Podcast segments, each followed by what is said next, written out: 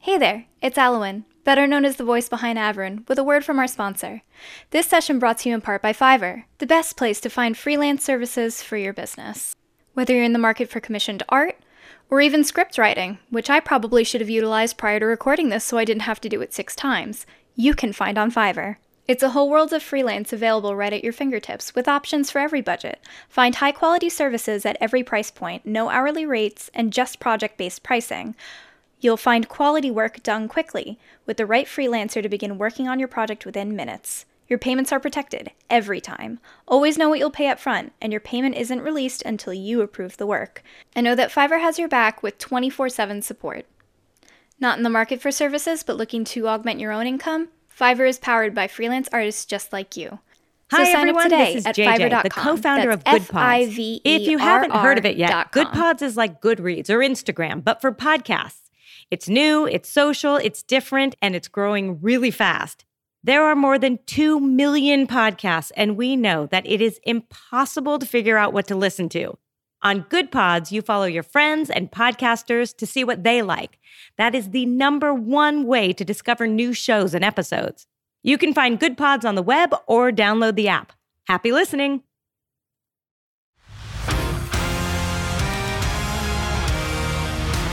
Welcome to world of Saluna.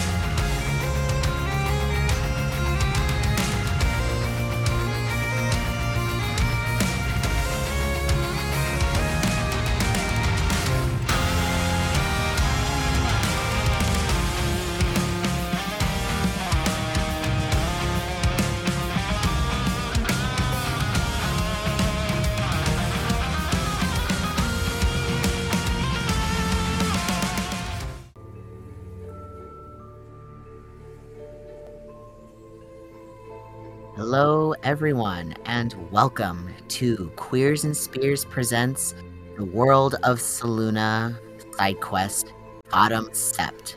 I am your modest game master, CJ, and with me, as always, are my Sacred Seven. Say hello, Sacred Seven.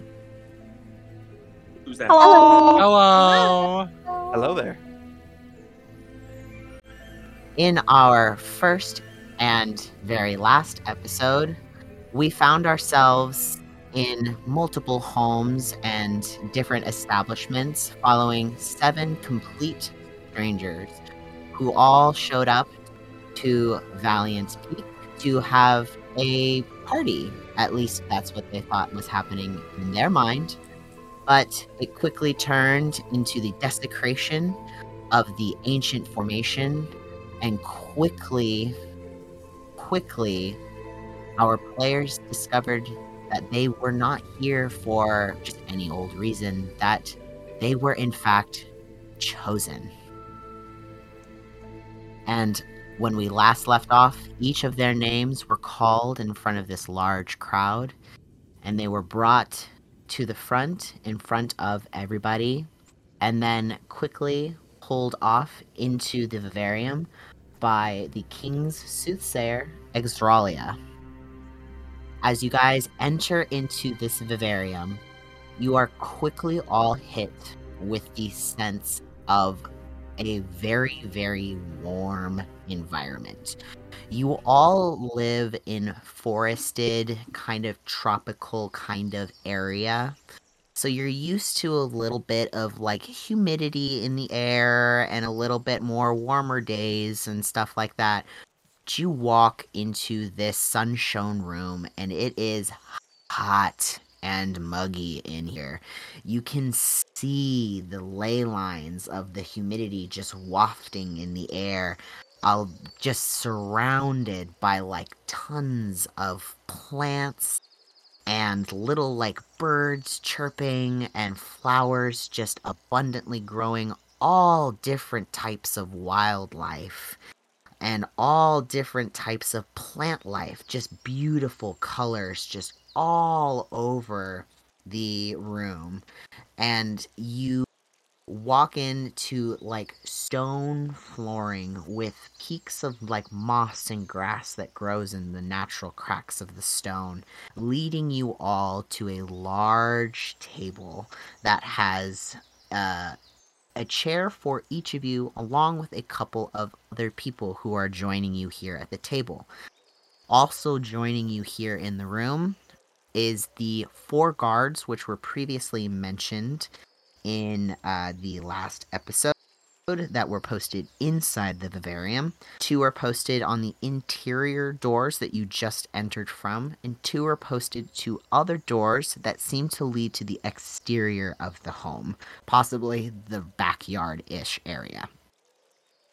You see that the soothsayer, Exralia, also joins you and is sitting at the side of the table, not quite the head.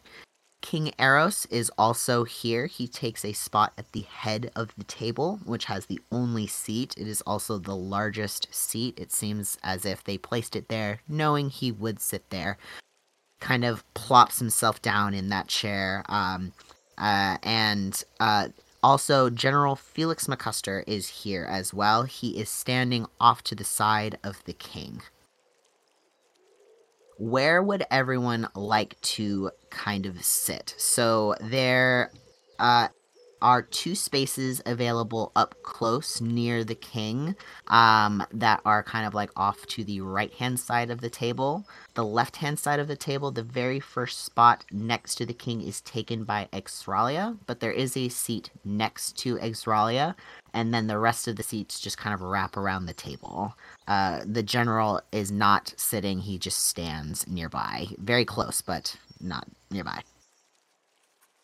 Uh, and for a quick description of uh, the general as well, uh, for characters who didn't have an opportunity to look at this person, uh, now you see the general Felix McCuster. He is a about seven foot tall uh, centaur man with dark brown uh, hair that kind of wraps down his body and leads to dark black hooves uh, and a li- very um, long with small strands of braids in his black almost black but dark brown hair on his tail that kind of sticks out a little bit from the hair on his body there is uh up top is a masculine form the man uh, has kind of a darker skin pigmentation um, with small uh, scars across his face. Uh, there is long antelope like um, horns that protrude from his forehead, and a uh, he has like very shockingly blue eyes with uh, dark brown, messy hair on top of his head. He wears a button up white crisp shirt with a green vest over it.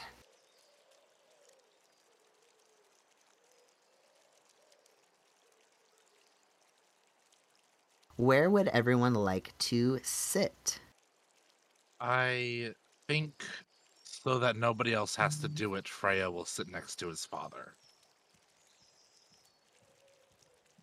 Freya, you take a seat at the head of the table uh, next to your father. Um, I think Encina is going to take the seat that is that is whatever seat is like the most in front of the king, and she's just gonna kind of stare at him menacingly, like a with a little bit of a leer in her eyes. She does not like this dude at all. Yes. Uh, so, would you like a spot that's kind of across the table from him so that you can leer across the table? Or would you rather be closer to him while still just looking at him and leering at him? She wants to leer from across the table because she wants him she wants him to see her in front of him, but she doesn't want to be anywhere near him. so across Absolutely. the You table. the, yeah, you can take that. Go. Uh, there is another chair It's a smaller chair compared to the king's chair on the opposite side, but you can sit on the opposite side of the table uh, towards the end at the bottom. Uh, there's probably about four seats on either side of the table. That is basically the distance between you and the king. So about four people's worth as far as the table goes. I would maybe say it's about maybe 12 feet long in total. So it's only about 12 feet between you and, you know, this king. Okay, yeah, perfect. So Encina will take one of the take one of those seats. I think Um, oh, go ahead. I think R will sit next to Encina and hide by her impressive visage. I was thinking the exact same thing. Is that what we're calling them? We're calling I was them like, I want to sit next visage to Encina and just hide. Yeah, I think that she's gonna take most of the attention, so we're just gonna stay on the side. of Listen, Encina's fine with it. Encina Encina's out here. like a tractor uh, magnet, basically, you know. Just Yeah. all eyes on her. a distraction. I do um I was uh Nikki, does does R kind of like like try to actually hide by Encina or is just like sitting next to her? She's just sitting next to him. It's just his thought process, like, all right, there's this thing. I'll just sit off to the side, and this everyone will look, This look there instead of me. Damn. thing. Damn, Encina's a thing. A whole ass Never mountain. yet, so I don't know Um, you. Ours So misogynist. one Check. way or the other.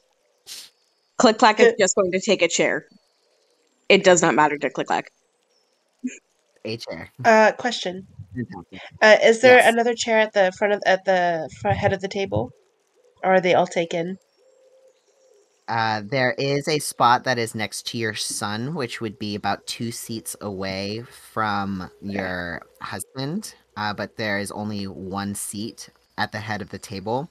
Seems like it was set up with with the intentions that the royal family would not be chosen. So they didn't accommodate for like seating nearby. I'm sure they could like switch it around if you had wanted to sit by your husband. Um, or uh, if you would like that, a guard can move that for you. No, she would like to just sit by her son. Okie dokie. So you take a seat next to Freya. Uh, next to Uh, Melano, I'll go ahead and put Click Clack there in that third seat on that side.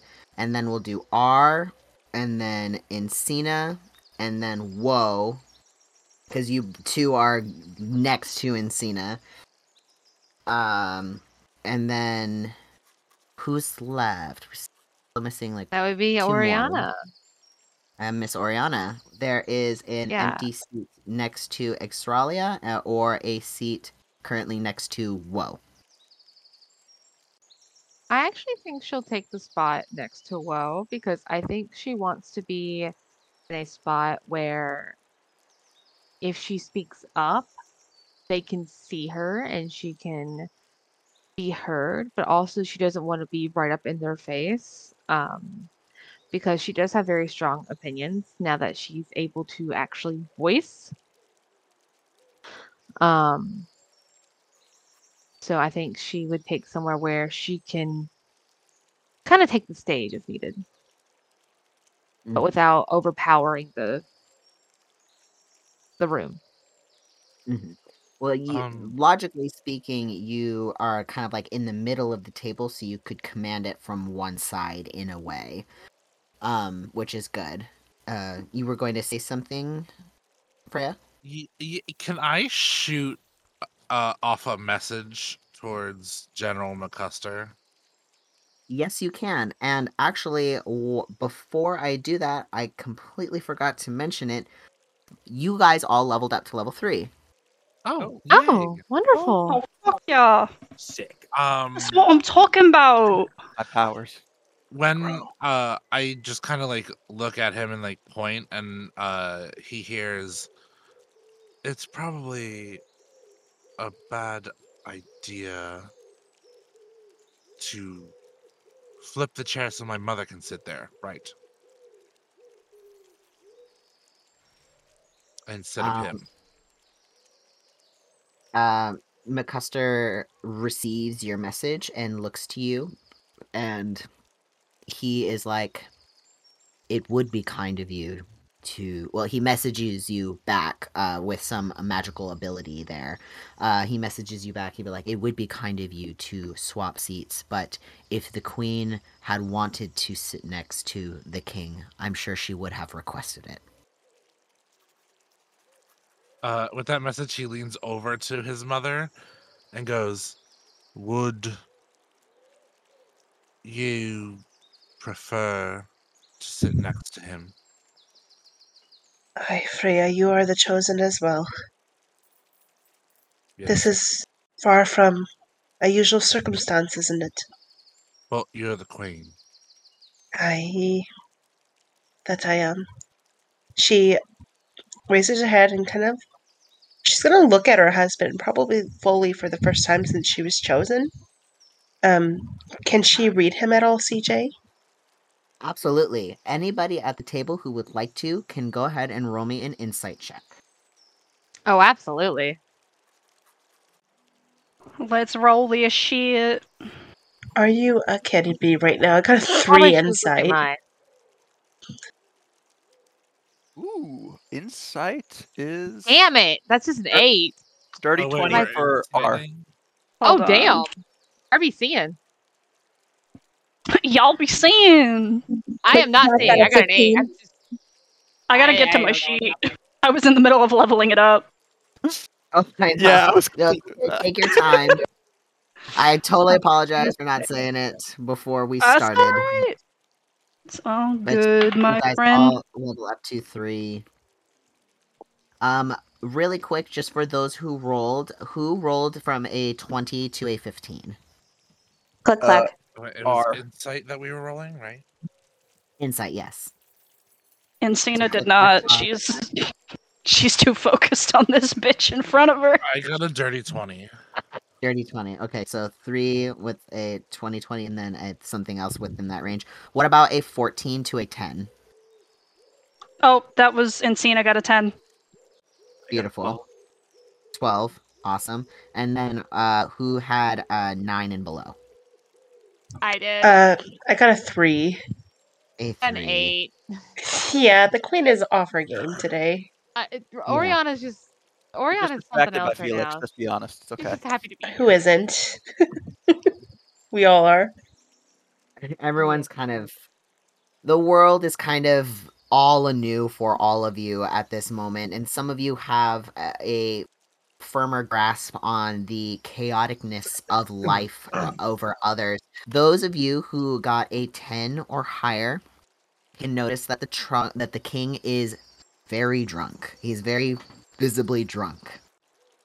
Um those who are 10 and under he just kind of looks like out of it in a way like possibly like inebriated but like just out of it uh those of you who got uh over a like 15 specifically he looks like very kind of like in his head at the moment. He that it's very likely that he, he was very much not thinking about the fact that not only one person from his family could be chosen but two people from his family are chosen so he's kind of seems to be like reeling with that fact and also dealing with the swimming that is currently happening in their head.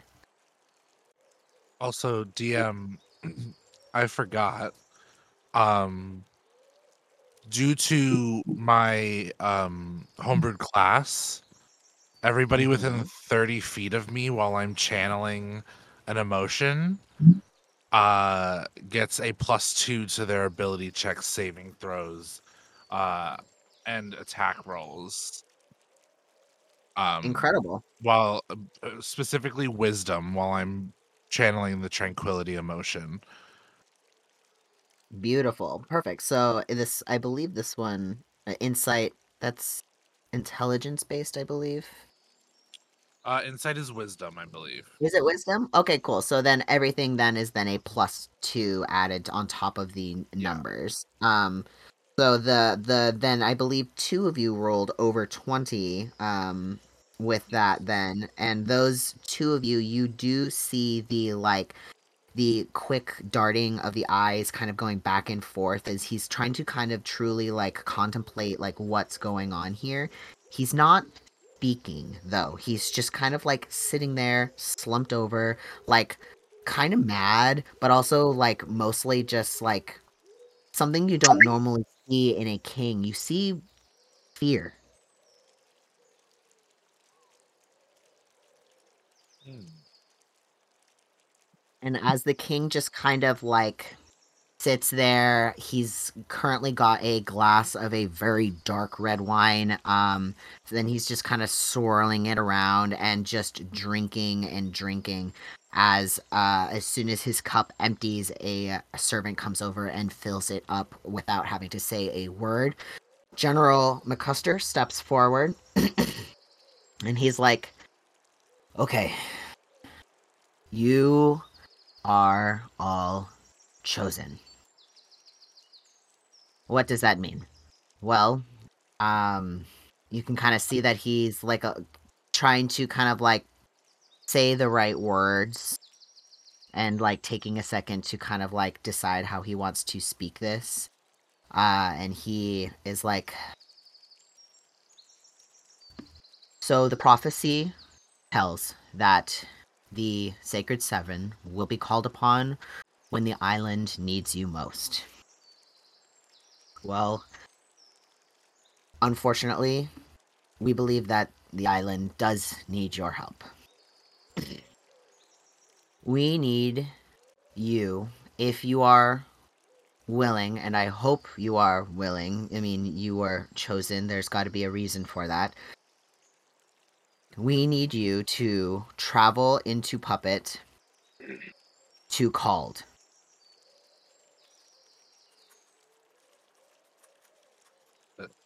To Is that the only information you have? called. Why are we going to cold? Too cold for what? We And why are we We hopping need the you phone in to the first place? I I wish this didn't happen. Um he's kind of like looking down a little bit and just kind of like trying to speak out what happened without like causing a scene in here that could distract from the party that's happening behind you guys. You can hear behind like glass panes the like echoes of a party happening in another room while you are discussing something so grand. McCuster looks to you all and he's like, So the information. So what we need from you is a retrieval. An item was stolen here from the vivarium, and we desperately need it back. So you want us to uh, retrieve some precious thing? I don't understand why the seven are needed for that. Also, what's the fucking item? You ain't told us that yet. That too. And honestly, if this is such a big deal, if I may, we need to know the whole truth here. I don't want any sugarcoating. I. Please, just be honest with us. Because whatever we're walking into, I sure as hell do not want to die trying to save whatever the hell it is that you lost, or allowed to be lost for that matter. I thought this place had better security than that.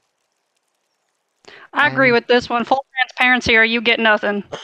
General, if I may, I seven seven chosen is a lot for just an item retrieval. You're right, my queen. It is simply an item retrieval. However, unfortunately, the item that was stolen was Nuna's grace. Of fucking course it was. God damn it. It's always something with the gods, isn't it? Always the. Yeah, because the gods fucking suck. But I disagree. They're not all terrible. But I don't understand. Let me break everything down for you so that you have all of the information. Please. Nuna's grace is a flower that formed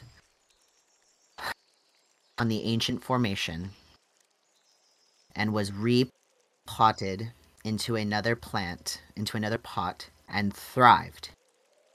It is the only plant of its kind. We have not been able to find a replicant of this plant. The legends of the ancient formation say that it came from the sky, and that's all the information that we have so far of this plant. But what we know of the plant is that it can perform miracles. Miracles like healing sick on the verge of death. It can heal deeply wounded battle scars. It can calm one's mind that has been driven to insanity. It can.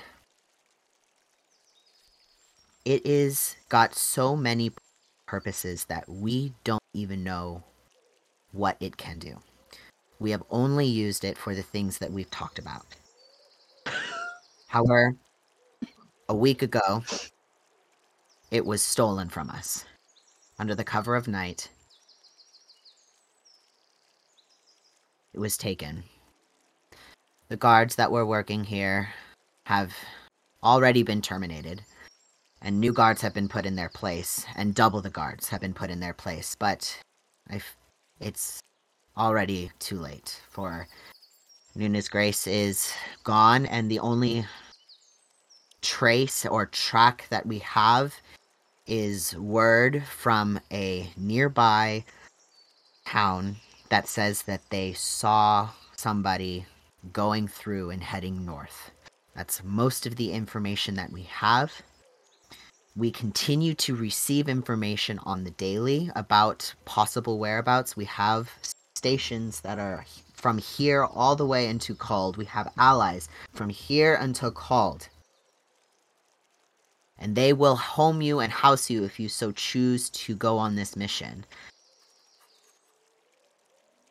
But they also have information and they are keeping watchful eye for this. But from what we know, they are heading towards Called. Is this the reason for my father's fear? Yes. We really do not know the power in which this plant holds, young prince. Hmm. And we really do not understand what it can be used for. We have done everything to keep it for the good of humanity, to try and heal on great levels, provide vaccines for people to keep them safe. But we also try to use it too much before we fear if we use the whole plant there'll be nothing left then what more can we use from it? So we just take small pieces from it. And so our research has been limited. So, Mida has been a failure, is what you see you see eros glares at you when you say the word failure. He does not say anything. And mccuster speaks up and says it was not a failure of the king. It is my fault i am in charge of the guards and i should have placed more guards here in the vivarium knowing what treasures lied inside But how can you do that with a drunk for a king? No, I agree with Cares for France. himself. Freya is correct. You can only do so much when you are given the orders from a drunkard. You If see say. the king just kind of like moves his eyes across the table, like kind of glaring between those of you that are speaking up in this moment. It's not saying anything. Well, why don't you say something if your guy, eyes got so much to say, huh? What, are we not good enough for you?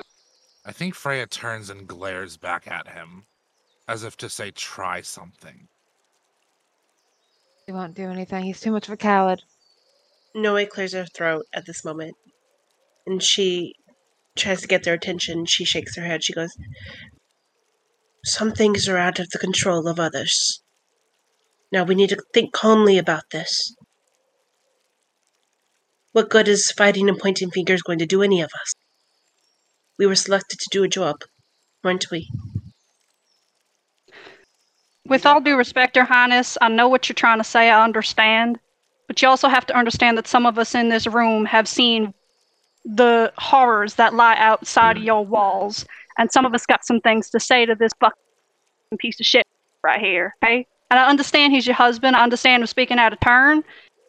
But this is ridiculous. You're calling on seven strangers to go save some priceless item that was supposed to be under your care, that was supposed to be for all the people, and yet you're still not using it on the fucking impoverished. There's so many people out there dying. I see it every fucking day of my life. Noe. I don't. Un- mm. go ahead. I'm sorry, Mandy. No, you go ahead. Get it out. No, and she just, and, and that's pretty much all all. Encina had to Yeah. say. um, No. Noe kind of ducks her head a little bit, like almost in a bow, but is looking at Sina, and she introspection kind of crosses her face, and she nods. She goes, "I understand, and I hear you, and I." What you all have been through, what you have been through, I- it isn't right, and it isn't fair, and I know you all want answers. So let's find them. You, you should feel free to air your grievances. I was not trying to silence you. I apologize.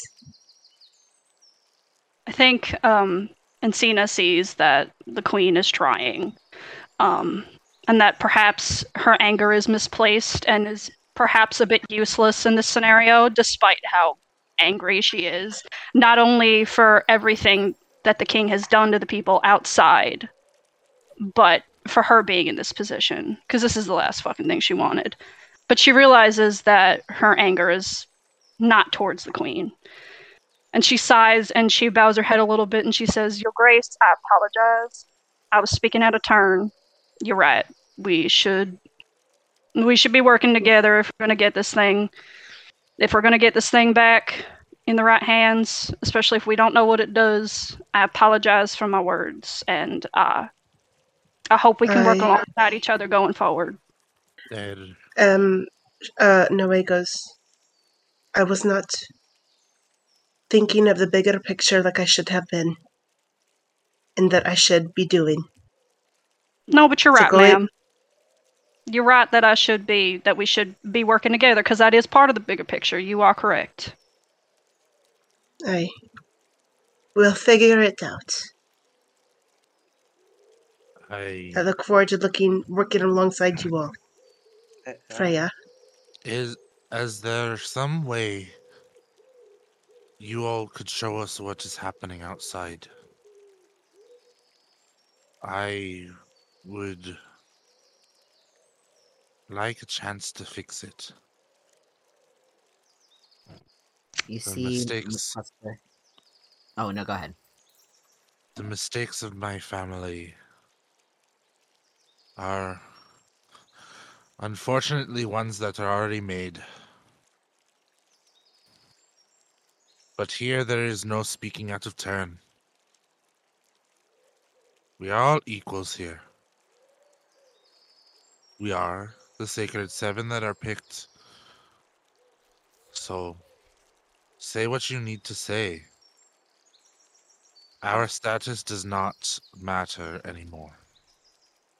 I'm sorry to interrupt, but I do have a question for the Furbolg as to why specifically we were chosen. I understand there's a prophecy and stuff like that, but I can't think of myself having any skills that would be useful in getting back said precious flower.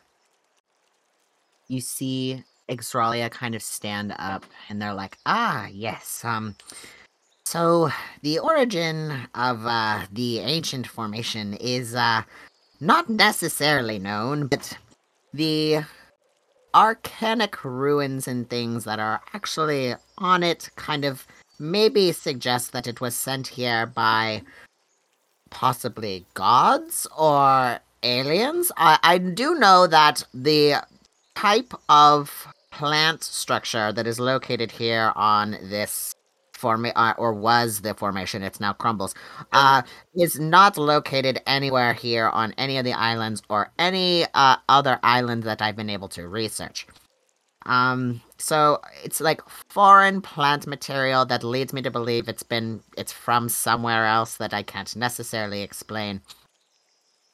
Um So but the arcanic ruins on the thing do specifically state out that this is that it reads out the poem for you. Um uh, and they read out uh the it's like uh the the poem and the prophecy reads out that monday's child is fair of face and uh, Tuesday's child is full of grace, and Wednesday's child is full of woe, and Thursday's child has far to go. Friday's child is loving and giving, Saturday's child works hard for their living, and the child that is born on the Sabbath day is bonny and blithe, and good and gay.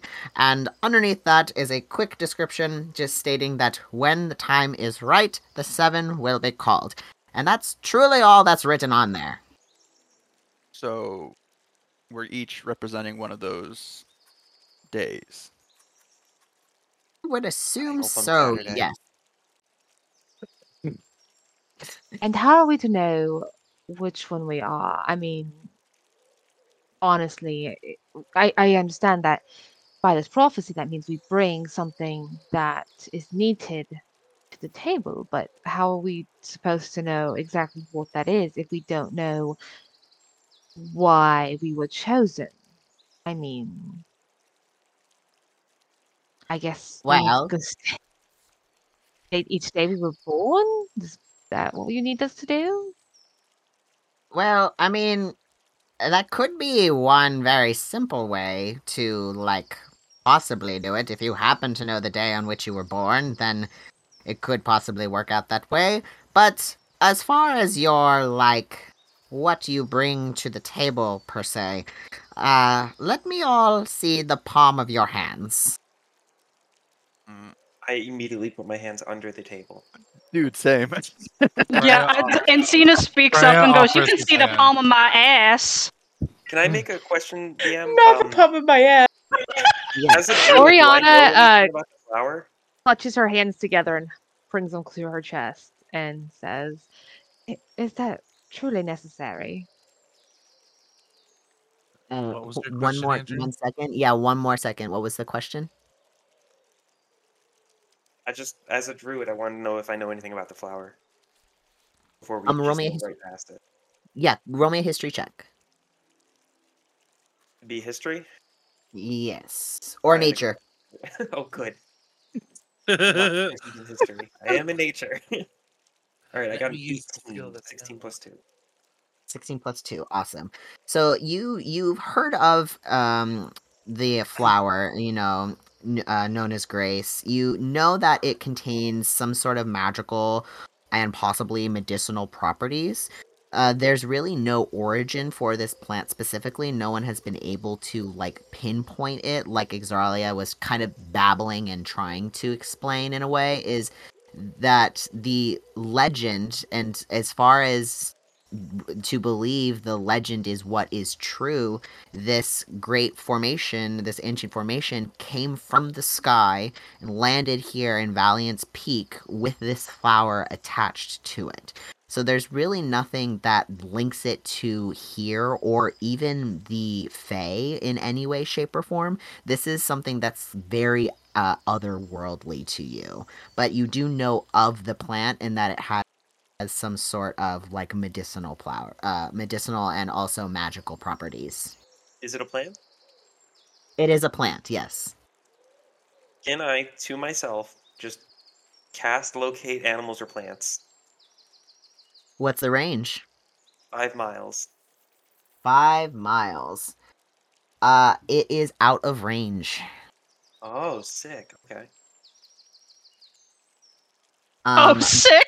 but uh but with that and also with your nature check and then using that spell as well like as an underlying What you can can I get tell that the uh you yeah you're getting the direction that it, it is accurate to what general McCuster has told you is that it is heading like basically north.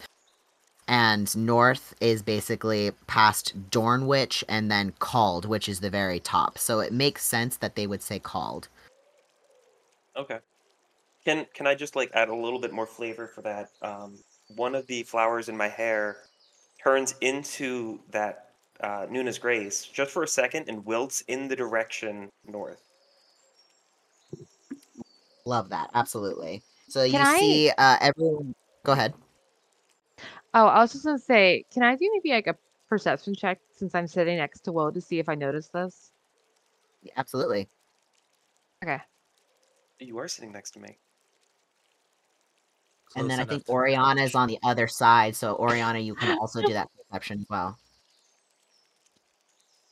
I got a nine. I'm not rolling great tonight. Nine. Start adding blood. Nine. Did you mean Encina, CJ, or did I mishear that? No, I believe Oriana I'm is next, next to and to Oh, okay, never yeah, mind. Encina and Oriana can roll Yeah, for Encina's on my perception to see that. from- I think I got the layout in my head confused because I thought you- Woe was in sitting between. between you and Oriana. Yep. Mhm. Okay, Mhm. And I'm on your other side. So okay. if you want cool. to make the perception, I think you can.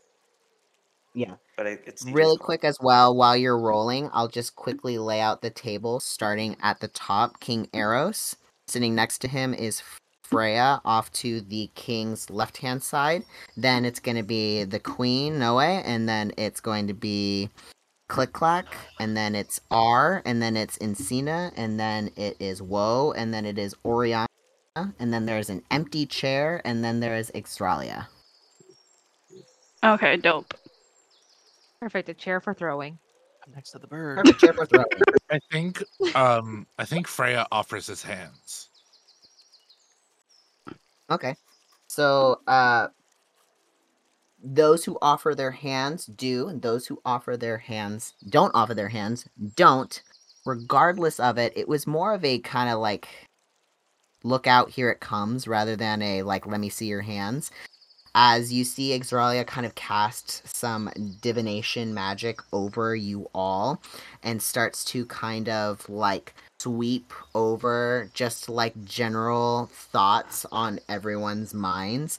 Nothing gets too scraped and nothing gets deep down, but it's more like a general like check to see like a like what your like main focus in power may be or what your contribution to the group may be. It's just basically a vibe check. as he just Vibe We've- check. as We've been indicted to the House of Vibes. Yeah, he's just doing a full vibe check Arrows as he goes around the room. And uh then uh Exralia says, oh, well, so as it so happens, uh you all do happen to be born on the very specific days that are listed on the prophecy. You all are born on different days of the week. Um, according to like the stars and astrology and things that I've read in different textbooks, according to the time and day in which you are born, can lead to different strengths in personality as well as different weaknesses. And so it is thought that the perfect pairing of people is going to be one person from every day of the week. And looking at each one of you all, I see you all have something very different to offer to this table. I'm looking among you all, and I see some that are incredibly strong and hearty, and I see some who are just whimsical and brimming with magic, and others that are just got a whole noggin full of knowledge. And I just feel like each one of you has something that could help each other out when you need it.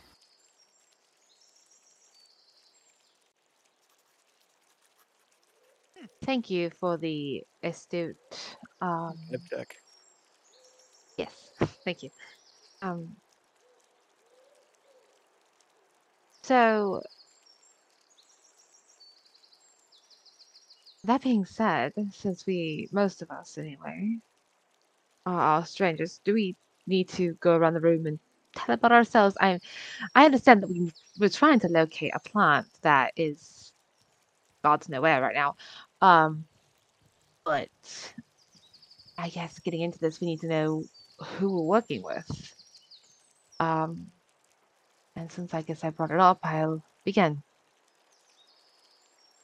Huddle aside, my name is Oriana Starweaver. I have studied many years in artificery and I have also trained as a bard. I am not only able to aid with magic and performance, but as well as constructs and other things I have built and happy to show and use. Um, I like to consider myself a bit of a jack of all trades.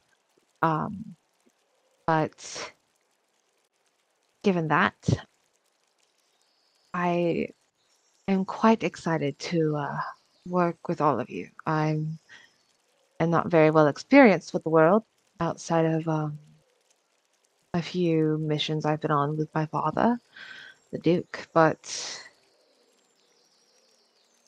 I'm quite excited to see where this will lead. Now, I am well adept in many of things, so combat, uh, mapping, anything like that, I will be happy to offer and aid you all in. So that is what I bring to this table tonight. Uh, who would like to go next?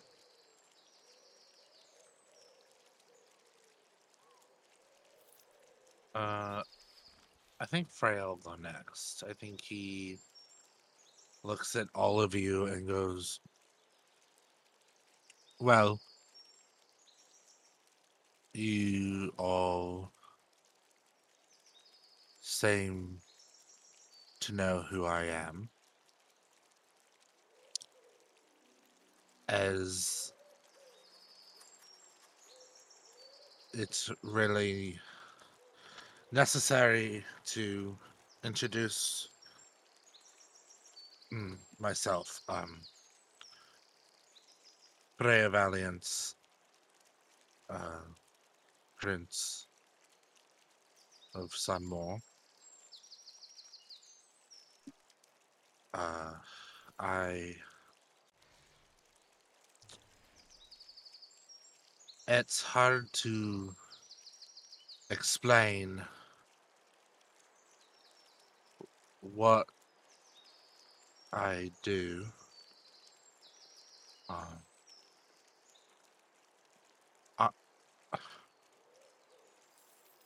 magic is something I can do, but it's as it's hard to explain and you have to see it. But i can channel my emotions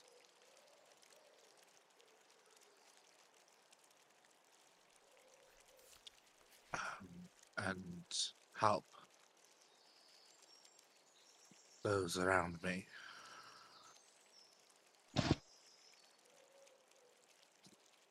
in ways. Uh, and he sits down.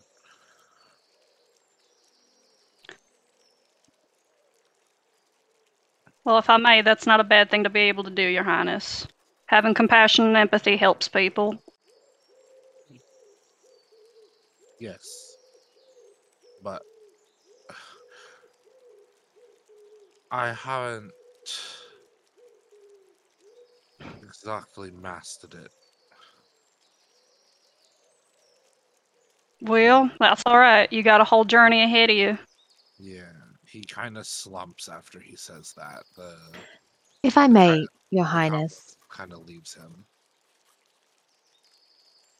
Your Highness, I don't believe anyone, if they're truly honest with themselves, have mastered their emotions. Granted, yours are a bit different than the rest of us, but I think we can all safely say that we're all trying to master that, and some of us may spend our whole lives doing so.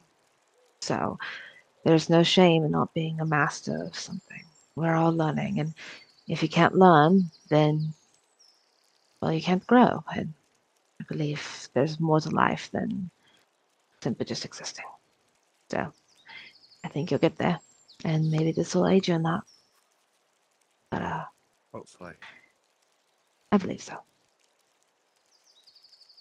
It's also taking the first step to realizing that, you know, you have emotions in the first place. And I know that sounds really stupid to say, but some people just don't think they do. And that deeper to explore. So the fact that you are and you're deciding to turn that into your source of power, I think is is a mighty fine direction to take yourself in. So good job is basically what I'm trying to say. I, I appreciate it. Of course. I guess. Well, uh, go ahead, Nikki. oh, you go. No, I've been talking so much. Please go. No. Oh, Operation Billboard failed. All right.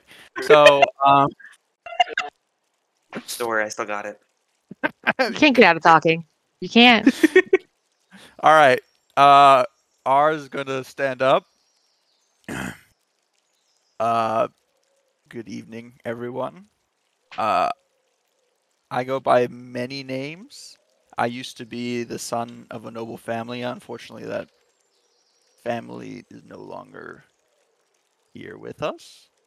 And so I've come to go by my stage name more, as I am a traveling bard. Just looking to make a bit of coin. Uh, I was invited under my noble name, but I rarely use it now. Uh, you can all call me uh, Freddy. My full name, my full stage name is uh, Frederick Faro. And I look forward to getting to know all of you. And then he sits back down. well said, Freddie. Nice to meet you. Nice to meet you as Yes. well. Nice to meet you, and I'm quite excited to see what you have up your sleeve. I always enjoy a fellow bard. Um, perhaps you could play something for us sometime. I have a feeling we're going to be with each other on the road quite a bit. And Noe. Sorry, go ahead. Nikki?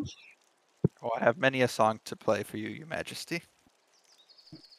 Uh, Noe has a hint of a smile on her lips and she nods her head. She goes, looking forward to it. Um, I. It's a pleasure to meet you all formally. I am Noe, uh, Melanoe. You do not have to address me as queen this whole time. Please don't.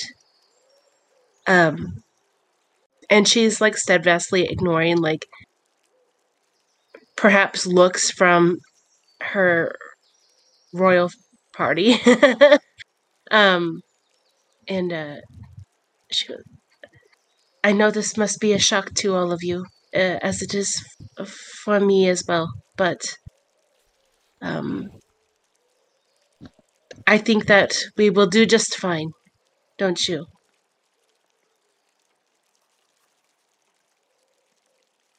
Yeah, I reckon we'll be all right.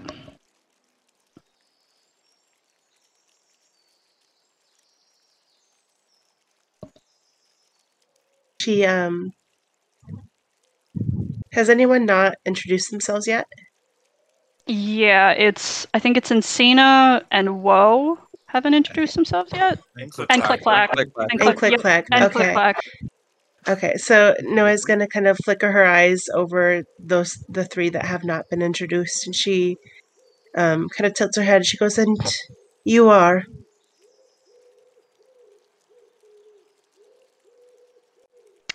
Um, I think Encina will go. yeah, Encina kind of sees that Woe is hiding and is like, you know. Um, uh, and she goes, oh, well, my name's Encina Virgil. Uh, been all across the map, both in Sunmore and Puppet. I've seen a bunch of shit. I'm a sword for hire, a hand for hire. I'll do just about any job you want me to, provided if it's for the right price. I ain't studied shit. I don't really know shit. I just kind of learn as I go. So, what you see is what you get, pretty much. sometimes that is the best time to learn It's true. as we grow. Yeah. I don't particularly like the the premise of this whole Sacred Seven, but I won't deny that it is probably the most interesting job I'll take. The day is not over yet. This is true. And um, I think Encina is gonna kind of like turn a little bit towards Woe and be like, "You're mighty quiet, quiet child. Are you all right? You don't got to say nothing if you don't want to, but we would like to know your name at least, if that's all right with you." Uh, I am sorry. It's all right. You uh, ain't got nothing to apologize for. Uh, my name is Vo Velkadak. Hmm. I am the, the granddaughter of Spring Velkadak, the ambassador to Velkadak.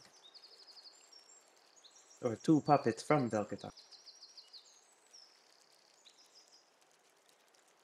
I uh, do not think I should be here. I think someone else would be the more fitted to be the fated. Um, thank you. I will go. And I'm gonna like start walking toward the door. Wait.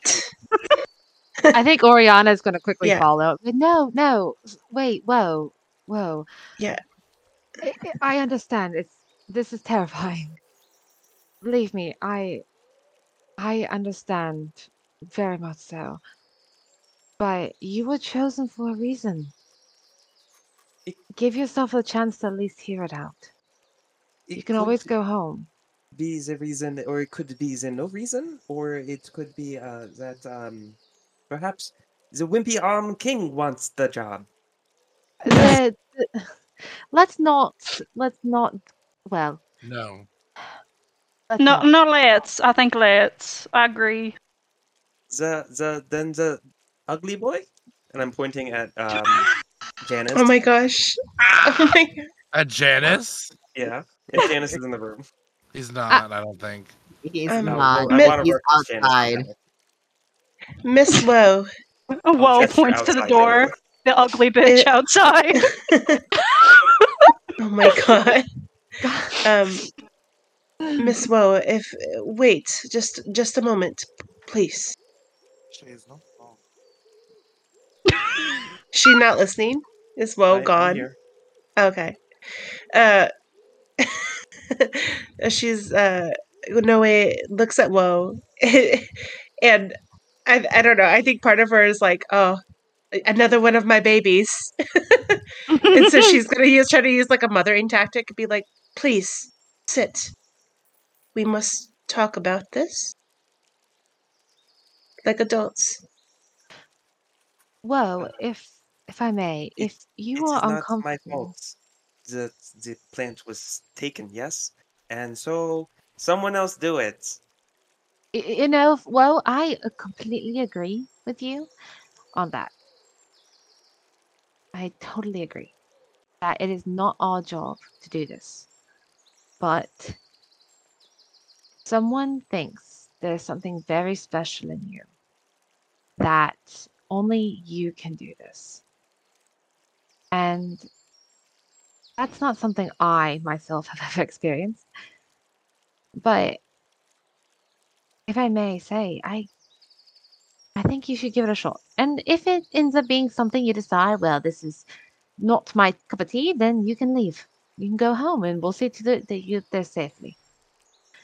So if you will at least hear us out and see what we have to offer, maybe we can see what happens. I, I suppose that I am interested in the plant. I will find it, yes? And I believe you will. eat it? Sure, you can have a bite. I don't see why not. Then I will do mine best. That's all we can Please. ask.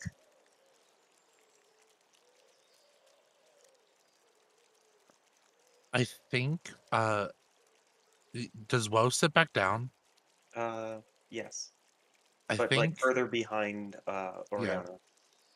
I think Freya uh kind of looks down at um Beater and is like "Mm, go give the little one comfort. And You see sends Vither kind of like snakes down uh through your like clothes because Vither made himself comfortable in your like long sleeve and is just like noodling up against your arm as flat as he could possibly do it. So instead of coming out the hand pocket, which would be the fastest, most direct route, instead he pulls a 180, goes back up towards your armpit and then down towards the floor as he crawls across and underneath the table up to Woe. And Woe, you feel Vither down at your feet, just kind of like scurrying around your feet and kind of like pawing at your dress, kind of like asking permission to come up. Um, as I can communicate with feet, I guess I say yes. Come aboard. Yeah. Yeah, so you you kind of like give a little tap tap like uh with your toes and you just kind of like Aboard, give the little signal for Vither to kind of come up and uh, they fully go into your like dress pocket and like curl into a full circle.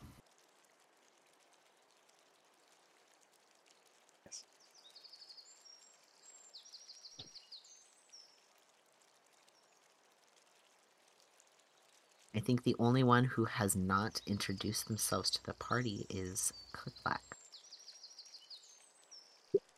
Everyone's probably just looking at you.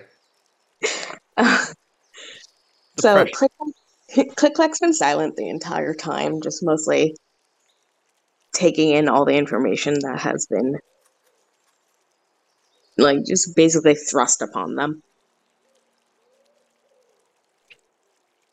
And he doesn't know why he's there. I mean, obviously nobody knows why he's there, like why any of them are there. But he really doesn't know why he's there. He doesn't have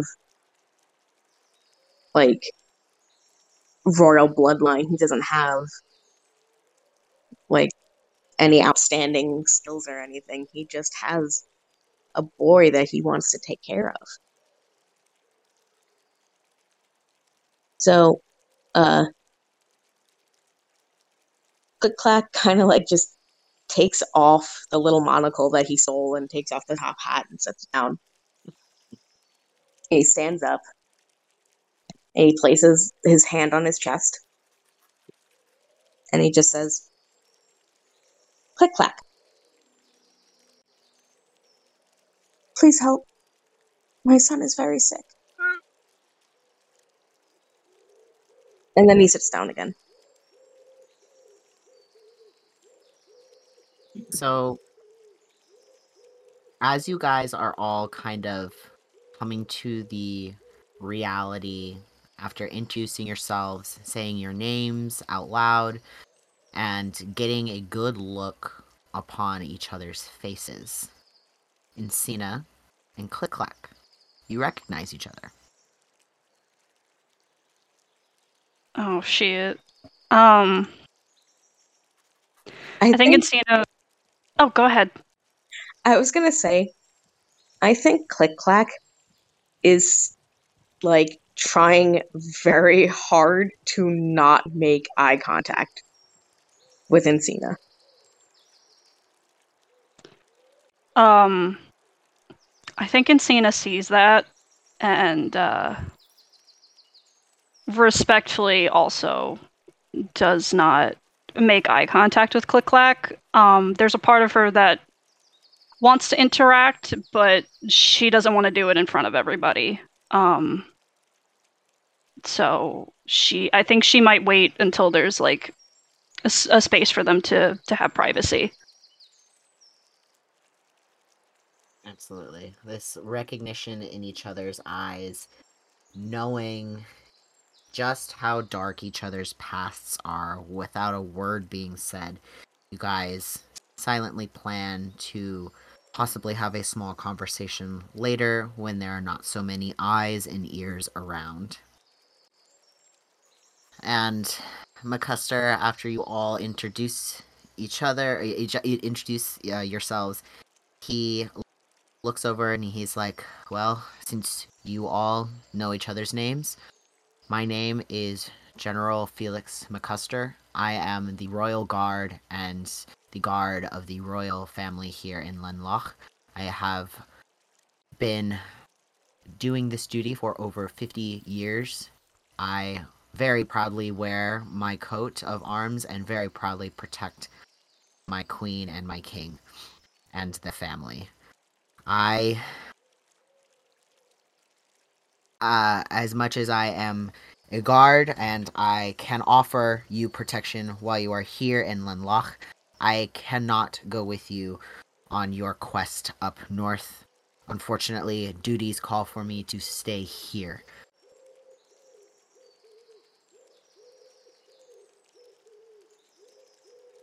But Uh. if you all choose to accept this mission, we can set you all up with individual rooms, feed you, dress you, give you nice warm clothes, give you potions for the road, and the king has also offered to open his vault for you all so you may take an item of needing on your journey.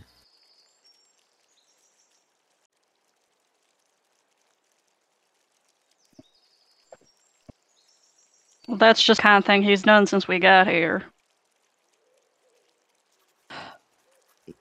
He has just been like everyone like during this entire conversation the like talking woe in and everything that's been going on all during the interactions interactions the king has just been silent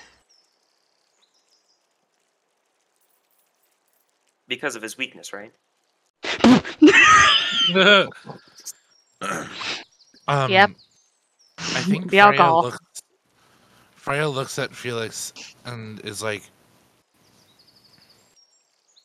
"I heard you correctly. We can have any item."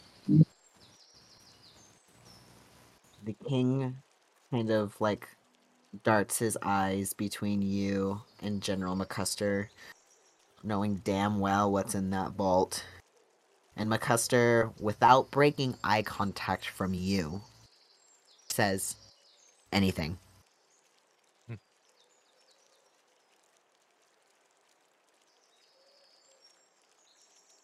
I'll choose first. If I may, before we get into this, um, Your Highness, Oriana looks to the king. I want to hear your thoughts on all of this. You're the one who gathered us here. You're the one who requested the seven. So, if you would do me the honor, because I am willing to take up this mantle as one of your seven, I am willing to go get this plant. I am willing to do what is ever needed to bring back something that will do good for the world better than your rule has ever done for any of us.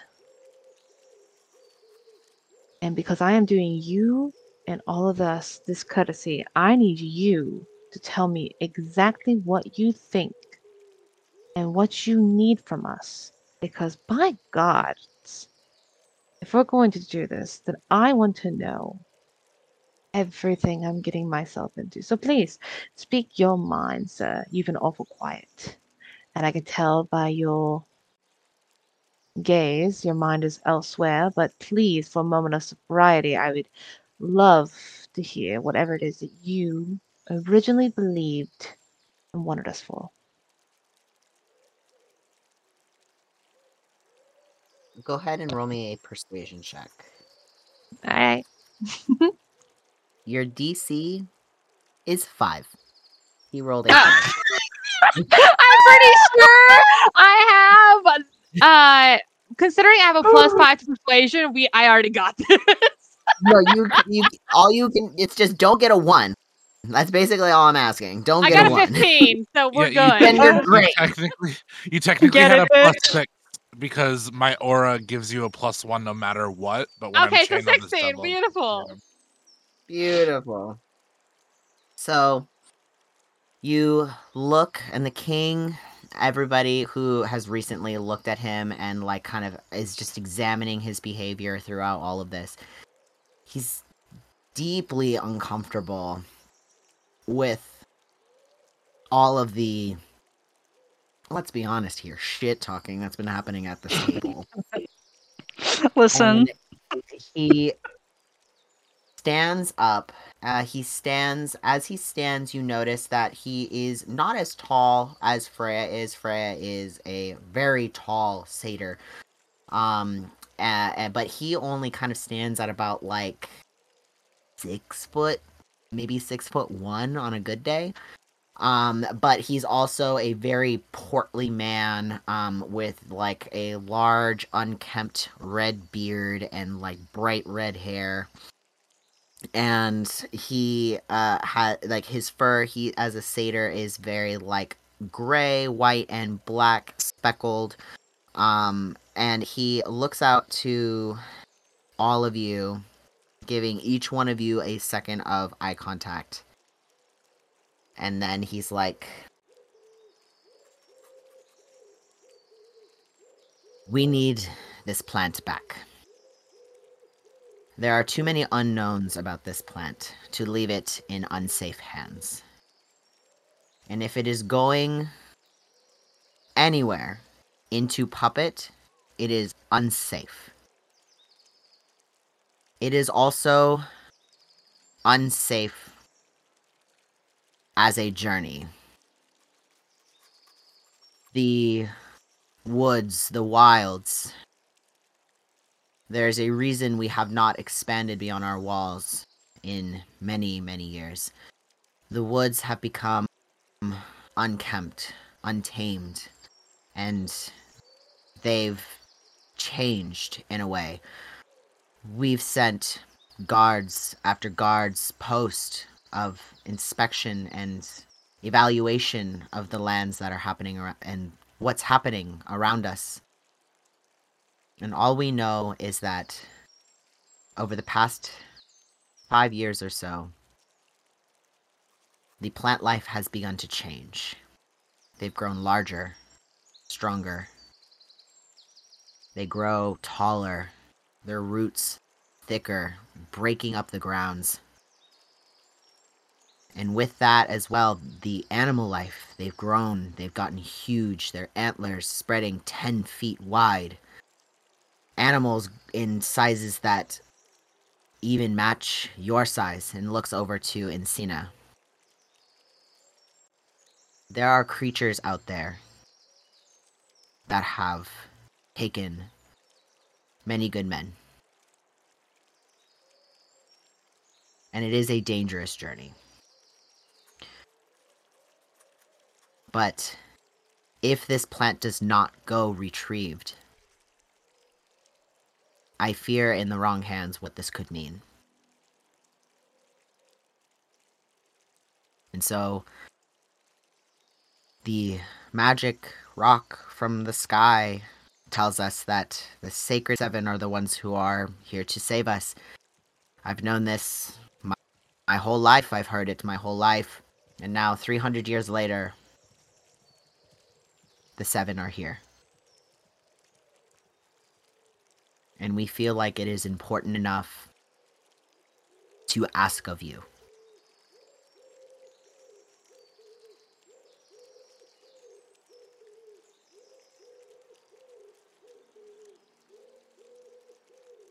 All right, to the armory then. I gotta get paid. I gotta Um, get paid. I think as Eros was talking, Freya was already standing at the vault looking at McCuster like, Are you gonna open this thing? Right. Well, thank Yes. you for thank you, Your Highness, for giving us no new information and telling us what we already knew. I don't know how dangerous it is. Ten foot antler sounds scary. Like a hacksaw. He kind of like rolls his eyes at the like no new information and he's like well how about this for new information? Your reward. And he looks to all of you and he's like for now i will be giving each of you 2000 gold pieces and one item from my vault. Upon successful mm. return of nuna's grace you will each receive an additional 20,000 gold. Ready? How about this, Your Highness? How about this, Your Highness? General over there was saying something about how this plant has healing properties. Correct? M- McCuster uh, nods and says, Yes, that's correct. Well, if I heard my little ears correctly, that gentleman over there, the Kenku, said his son was very sick. I think you should offer him some of that plant for coming out here and doing your business. Absolutely. We will offer the largest petal at the time of retrieval. And Click Clack, you know that that is more than enough to come up with some sort of healing properties for your son. And from what you've heard about this flower, it is truly a like miracle elixir and could very well fix everything that is wrong with your son. Click Clack fully bursts into tears. Oh, baby! Don't you start crying, because now I'll start crying. Um Oh, God! Freya turn, turns for a second and looks at his father and goes, Not only his son, but every other person that is sick gets help No, I agree. outside this wall. I agree. If I may, as kind as 20,000 gold is, I believe there are better rewards you could be giving us as well. Money is not really something I particularly need, but I believe upon successful return, I would like to discuss my reward with you in person. That can be arranged. And I anything need that else that written you feel like you may want to substitute for the 20,000 or feel like you also deserve alongside, we will make amends and try and make it right for you. I think I'd also I'm like to take that offer. Oh, go ahead. I'm sorry.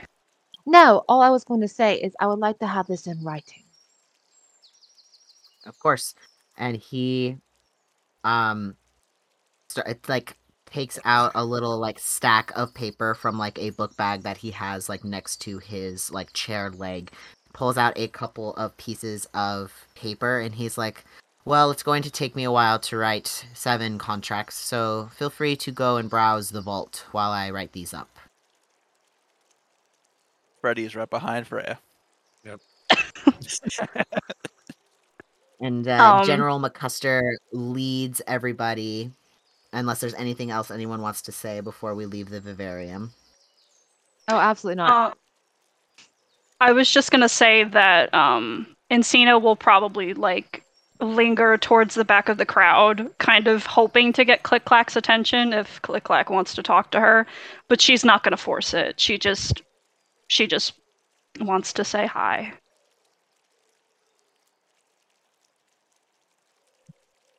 I think after like standing up for click clack and like getting the petal promised, click clack absolutely will go talk to Encina.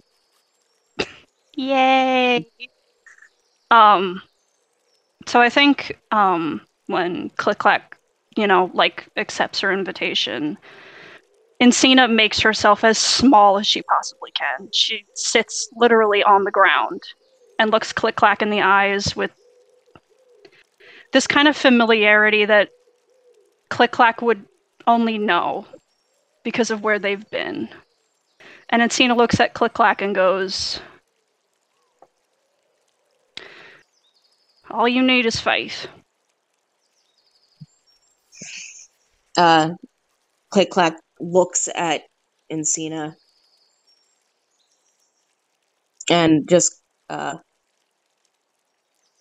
opens up her mouth and says, and a steady hand. Yeah, that's what I thought. Listen, you don't gotta say nothing.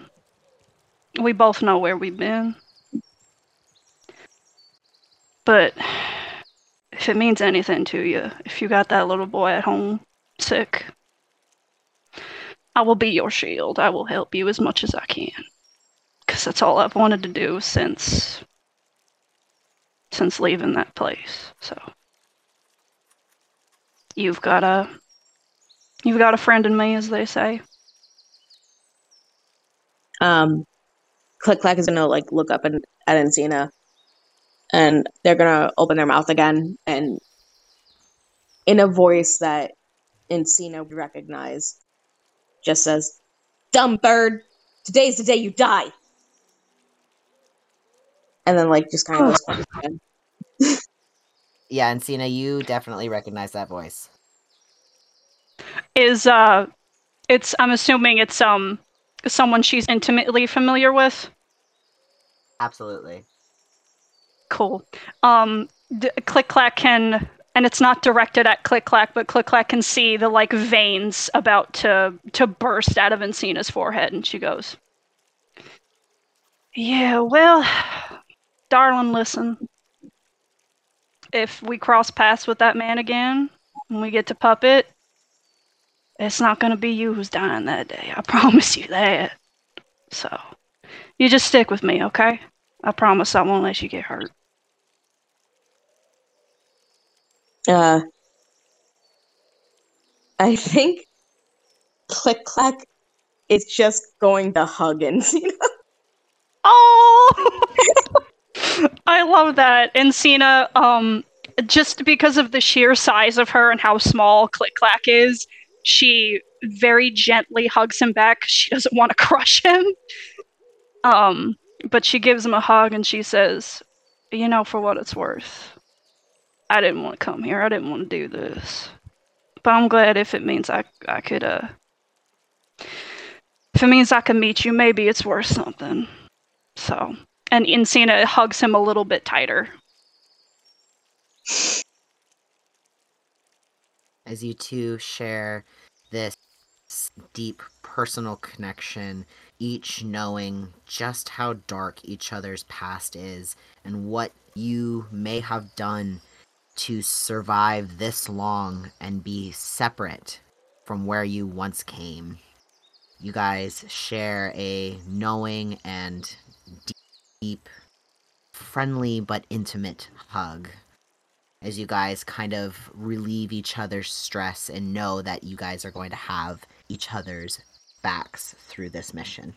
As General McCuster leads you all down a hallway away from the party towards the vault, he you all approach a literal uh, metal vaulted door that McCuster uh, you see he grabs that wheel and he just starts to kind of spin it and for a second it doesn't move and then it just spins and spins as it opens up and the vault door opens slowly to reveal a large corridor that stretches from like one end to the other that is just filled with bookcases upon bookcases of magical items.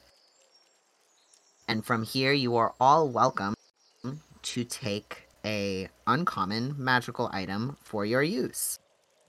And Freya's gonna push. Uh, Freya, yeah, Freya, you can go ahead and give me a stealth check for the item that. Stealth check. Yeah, because Okay. McCuster's here. Okay. Uh, this is important to me. I'm going to take a blood die. God, you should spend What? Incredible. nothing. Uh, this is gonna be a little odd, but is can before she goes into the vault, can Oriana take a moment to kind of inspect the vault door itself to look at the mechanics of it? Absolutely. You can give me an investigation check on that if you'd like. Awesome. You can do Freya's thing while I'm doing this. Yeah, Just the maniacal giggling. Yeah. Hey, Hmm. DM, you're gonna hate me. Yeah. That's another 30 Good. on a nat 20. Oh, on a Lord. nat a On natural a 20 nat all the way to 30. Does that double it to 60? Screaming. Uh, well, so technically it's a 31 because I get a plus one due to my aura. You are level three. Act like it. Act like it. Start rolling normal numbers, all right? That's too high for me to count. So Yeah, a 30 beats the DC 15 I rolled. you can have your belt, sir. yes. Um, in other news, Oriana got a 17 on inspecting the door. nice. Incredible. That is a normal number for a third level character. What are you looking for within the door? Like, are you looking at the mechanics, like how it works, or like just like the like if there's any designs or any encryptions or anything along that lines? kind of both. She wants to see what exactly the door is, how the door is put together, but also because she wants to see how easily it could be broken into. Because as an artificer, you need to know how easy it is to get into whatever was built. Because she wants to make something, or she strives to make things that if people take them apart or try to break into them, they either fail safe to where they cannot be opened, or they explode, or uh, if they're trying to be put back together, it does not work anymore. So she wants to learn the mechanics of it. She wants to see what kind of magic's used. She just wants to see if she were to be faced with this door when it's locked, how easily she could get into it, but also how it works. Awesome. So on a 17 investigation check onto the vault door, there's no like encryptions or magical encryptions that you see like on the exterior of the door. But upon further investigation, you see a small little rune that is attached to the mechanism that holds the like the circular wheel that opens the door to the door itself. Um and as you're kind of like looking deeper into it and you you know like some magical ruins you had to kind of like tamper with that stuff as you were building your mockingjay you can see that this one is like a spell uh that is like a recognition spell. Uh so it is only recognized users within this spell's like jurisdiction can physically open the door. And as you kind of like tamper with the wheel to kind of like check it out and kind of like see what as it works you see that as you go to try and like spin the wheel to try and like actually move the mechanisms that are located inside the interior of the door you cannot physically move it. Even on a natural 20 strength check you cannot physically move the door wheel uh, but all of the mechanisms for the door are connected to that little like piece that's connected to the door, and it seems to go inside the door where you can he- hear like the clicking and turning of wheels. Use and notice on the outside of the vault door there are three like what look like circles on the outside, which what you would assume are the locks of this place. And so when the door is closed, those locks will be activated by the wheels inside of the vault door that then jut out into the three openings that are located in the like door frame for the vault. Okay, fascinating. And with that new information, she begins to actually browse what will actually help her upon this. Sorry. the artificer's got an artifice. Oh yeah, Fuck of yeah. course. You got to look at the shiny stuff. Absolutely. Um, so you all take your time in browsing these items. You are welcome to stay as long as you'd like into these vaults to pick out these items. Um, uh, for you all, you're welcome to, if you've already got something picked out, you can go ahead and add it to your inventory. If you don't, you have until the next time we record our next episode to pick one out.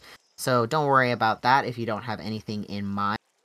But after everybody has chosen their item and placed it upon their person, you are shown to individual rooms here in the castle that are set up for guest um like for guests uh, as opposed to Freya, you have your own room to go back to, unless you would like to take the guest room that has been made up for one of the Sacred Seven, as well as Melano as well. You have your own bed to go back to with the king, but you are also welcome to take the guest suite if you so choose. Um, I think I'm gonna stand back and wait to see what my mom decides. On whether she Mhm. takes a guest room or not. Cause Good. yeah, I think that's what. Yeah. Because I don't think Freya's going to sleep. Or Fair, there's a lot on your mind. Like not go straight to sleep. Right.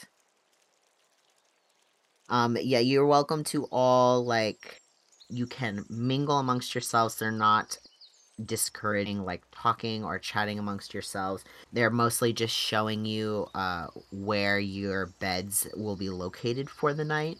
There is like a common area that is located basically right outside most of your doors. All of your rooms are kind of in a single corridor area. Uh, so there is like a common area where you all can actually like relax and hang out. There are always servants and handmaidens walking around. Freya, um, there you can always call upon your personal servant, whose name is Sorius, uh, if you needed anything specifically for yourself. Um, uh, but you all basically have the rest of the afternoon to yourself. McCuster did say that they would send you off tomorrow morning, allow you all a full night's rest and a full long rest before taking off the next day.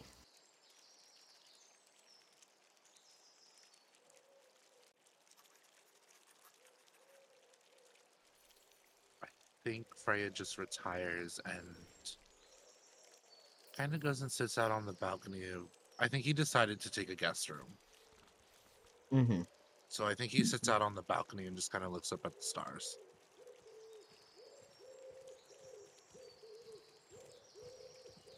Okay, no problem.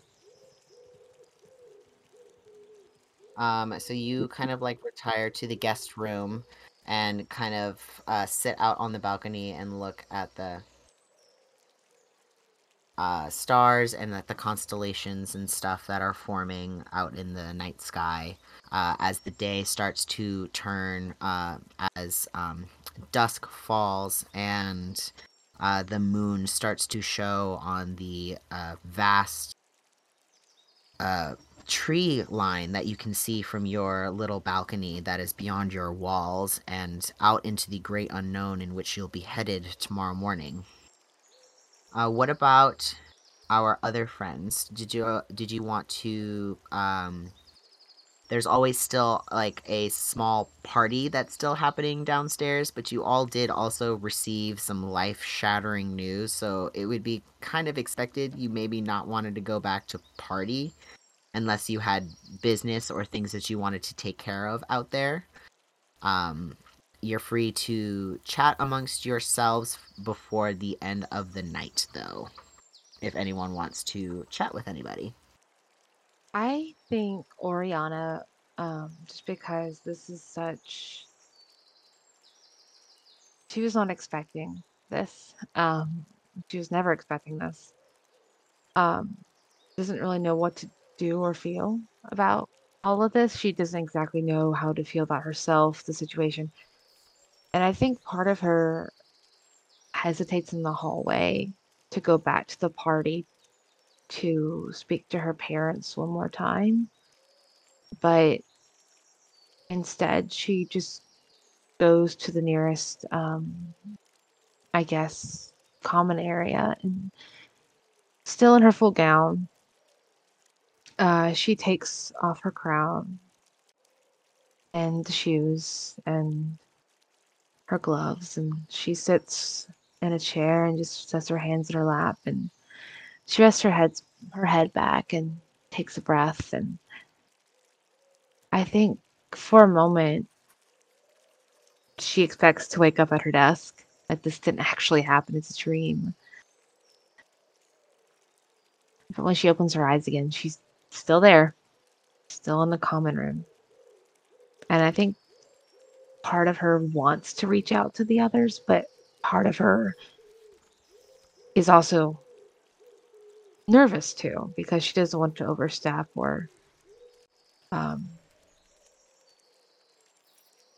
this is something she's still learning because she's not exactly she's trained to act around people much like herself much like the prince and the queen but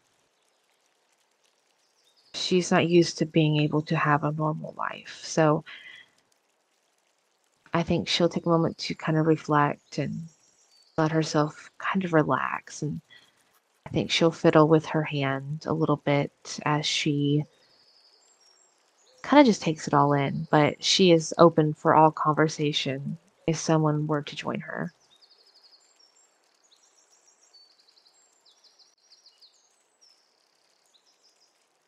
Sounds scary. I won't. That's fair. Sounds like so much.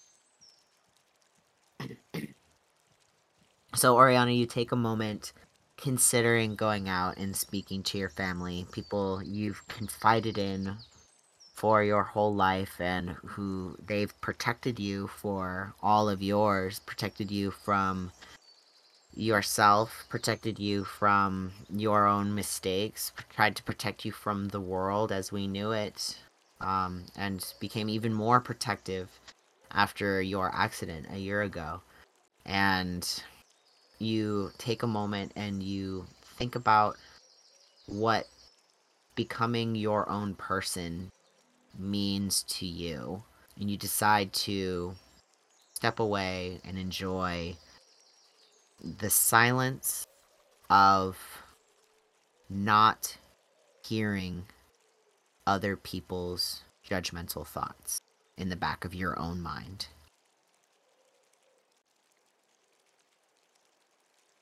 The only judgmental thoughts she hears is her own. And even for the moment, they're quiet. And I think for just a split second, she finally lets her guard down, her shoulders sink, and she's able to breathe for the first time in so many years. You enjoy the deep relaxation of finally getting the opportunity to go out and show what you can do to other people. And I feel like is there anything else that anyone else would like to do for the evening? Uh, DM, quick question. Uh, did we get Yeah. our money, the the the one that we sponsored first already, Yes. or not yet? Okay. Yes, you all did get 2,000 gold up front. Good. We were quite worried about our payments. It's going to be very useful. added it to my. You need your money uh, to buy. I would like to talk to my husband at some point, but that could be next one. Do you guys have a money Freddy's problem? probably now? gonna head back to his room. Perfect. I Um, would also I- like to have a conversation, um, but I'm good waiting. Yes. Absolutely. So, um, Encina, who did you want to speak to? Um, well, it's not actually anyone we've met yet. Um, but Mm. I think Encina's. You know who it is, CJ. Um, so we'll do Melano first, and then we'll come back to you. yeah, perfect. So, Melano, you walk away from the corridor where the Sacred Seven have been placed. Your son staying in the guest suite for the night. You walk down towards your own living chamber. So you share a room with your husband, King Eros. Uh, you uh, walk into your room knowing that your children have all been handled by your handmaidens and got into proper ni- night gear as your handmaidens usually do for you to allow you some breath of fresh air. You go into the king's and yours room. You see it is fairly neat in here. It's fairly put together, but it's mostly by your own doing. Um, uh, the king's side of the bed is a little bit messier than your side. There's clothes kind of astray, and the drawers are kind of half opened and half closed at the same time. And you see the king in bed.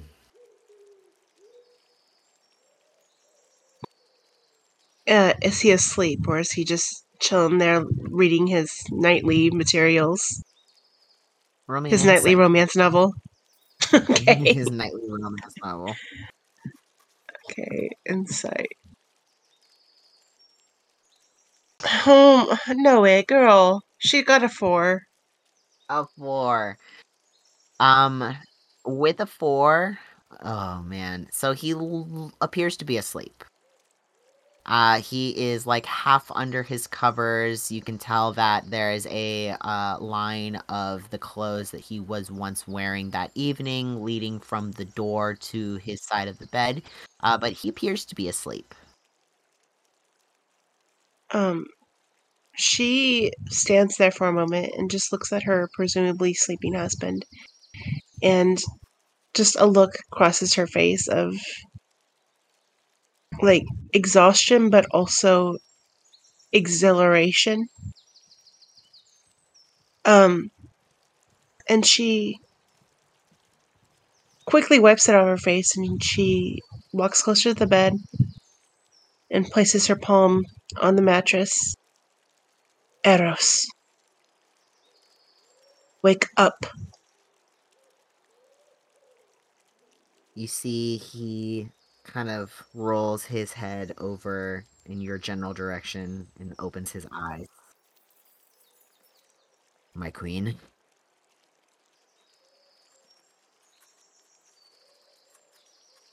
Do we need to talk about what happened tonight?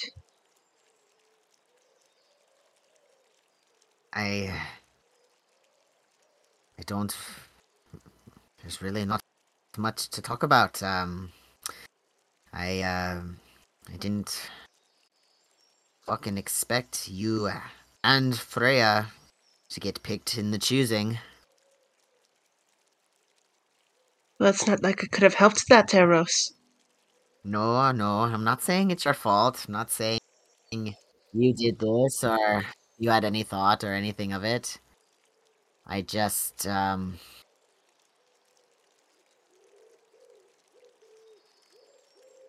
It's really, um, just is going to be harder than I thought it was going to be.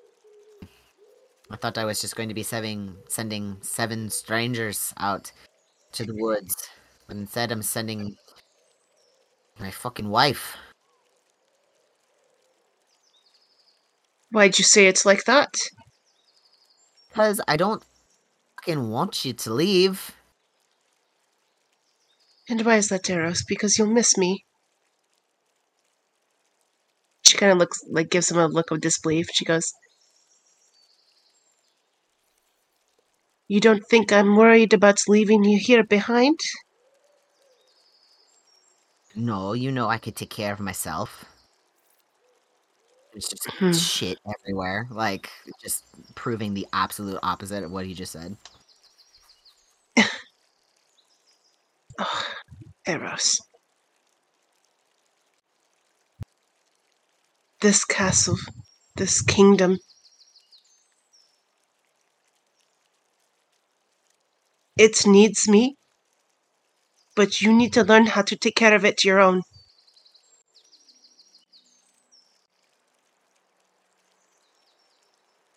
Are you going to be able to do that?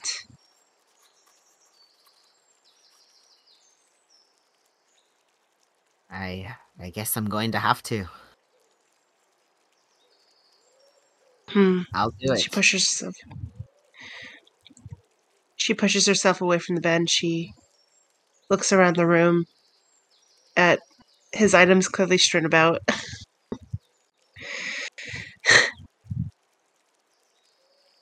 I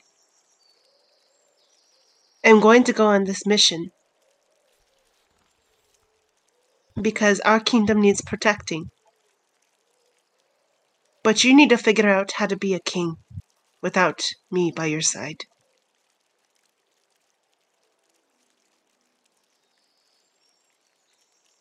He looks down a little bit, nods knowingly, and then looks to you and be like, Are you going to stay here tonight? Or are you going to use Should the I? guests?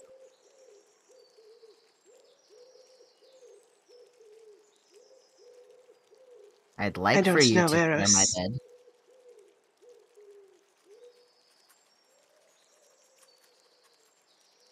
But I also won't I- be hurt if you choose not to.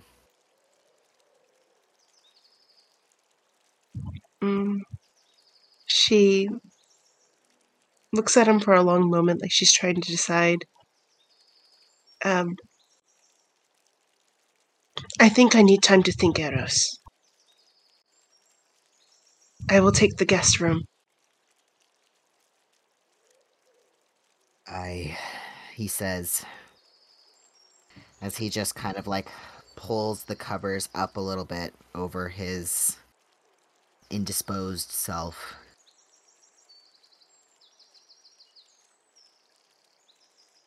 You need to get some rest.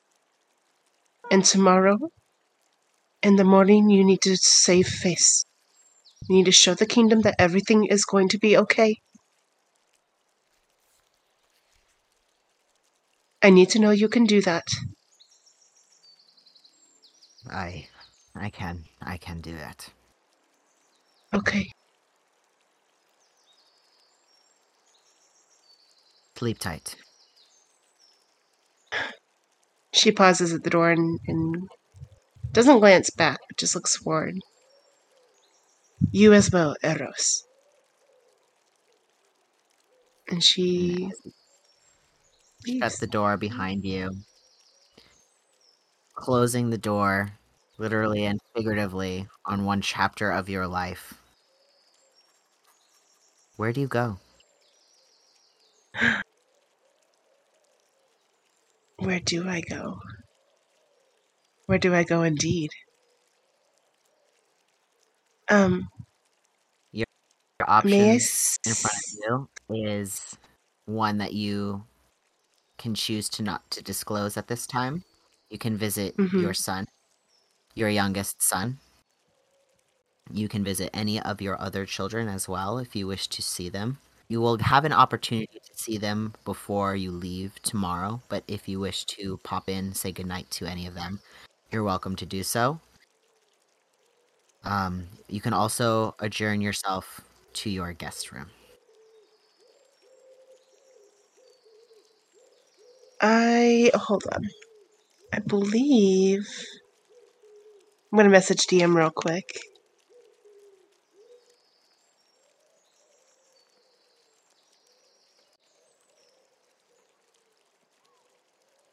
You're welcome to do that if you'd like. Okay. Okay. So um, I would like to go uh, talk to my right hand man, uh, Felix McCuster. You walk in the direction of which you last saw him, passing your children's rooms and watching as he closes the door on your last child, making sure that they're all safe and sound for the night. As he meets your gaze and he's like, My queen, General. Do you have a moment? I do. Um, she steps further into the room and makes sure that there's nobody around. She... I cannot guarantee what is going to happen in the future. But if something were to happen, you will be here holding it down. Correct. I. That's right, my queen.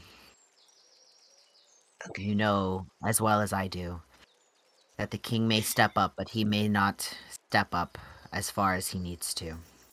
And I will do everything in my power to keep this family safe, to keep this kingdom safe and running in order. You can kind of see Noe breathe a sigh of relief. I need you to make sure that he does what he needs to be what needs to be done.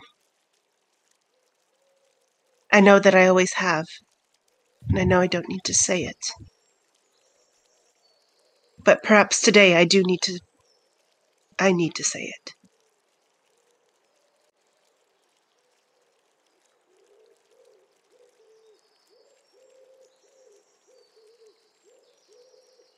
No. Make sh- Yeah. I will make sure and do what's right. But if I may be bold, my queen, I do not wish you to go.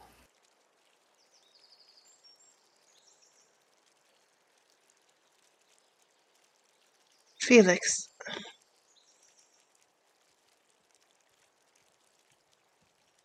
I have a duty to uphold the prophecy. And I cannot say that part of me isn't excited to go out again, to be out in the kingdom, to go back to Puppet. But I'd be lying if I said a part of me did not want to go as well.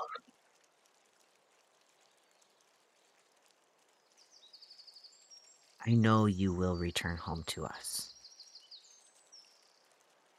But while you are out there, I hope it brings back the memories of the adventures that I know you for.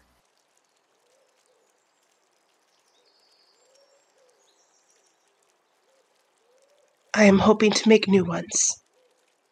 And I hope that once this is over, I'll be able to come back and tell you of them. I cannot wait for that day. Um, And no, he kind of Go shuts the door behind you guys, leading into the hallway. Um, Wait, we're out and we're now in the hallway? No, no, you are now in currently sleeping Pluto's room. Oh, from baby Pluto's room. Um, she diverts her gaze from him to her baby. And she walks over to his crib and places her hands on the side and looks down onto his sleeping face.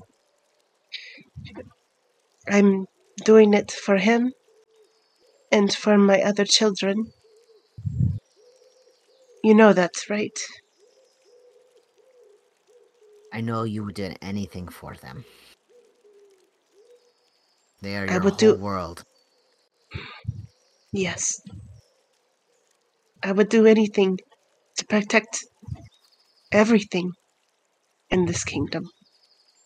And she kind of she locks eyes with Felix then. And it lingers for a moment and she her heart breaks as she steps away from her baby's crib. She,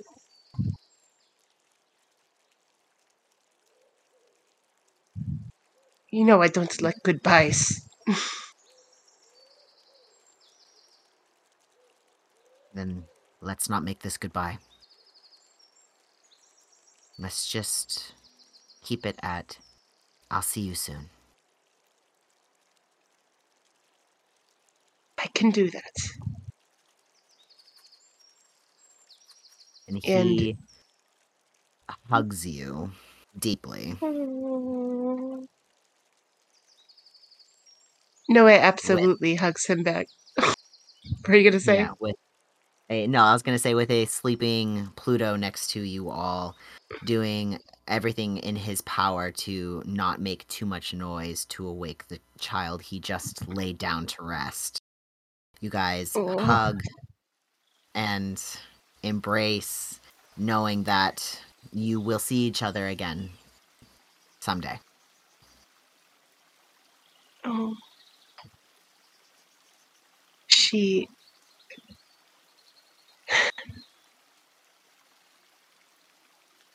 Take care of yourself, General. And with one last kind of lingering squeeze, she steps away from him.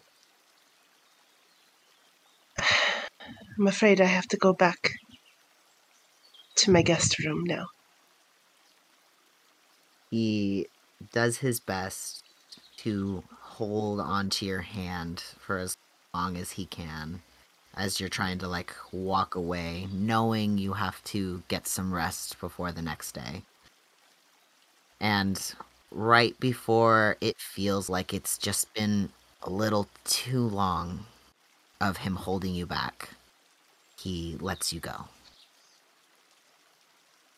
Um, her hand drops to her side and she she's still looking at him for a long moment before she nods to herself. Until next time general mccuster. And she she uh looks at him looks at her baby and then she walks out the door you walk out the door towards your guest suite to tuck in for the night. Encina. Miss Beef. Yellow, 100% certified Angus beef. 100% certified Angus beef. You walk into your guest room. It is very nice guest room. You know, you're used to kind of like taking what's at the tavern, and it's usually shared with a couple of people. Um, and you know, you kind of take what you can get as far as like where you're going to be resting your head for the night. And this is a nice place for the night. It's like a really cushy mattress. It's uh, like really soft pillows and like a very nice heavy like blanket. So like you're you're gonna stay nice and toasty through the night, which is something that is something that you don't necessarily get 100% of the time. Most taverns are are nice, but like they're not gonna be as ni- anywhere as nice as this. Absolutely. And I think um, part of the thing is too is that usually the beds are too small to accommodate Encina, so she's just kind of like, "All right, well, here we are." Uh yeah. It's uh it's a fairly large bed, but it for sure doesn't quite fit you.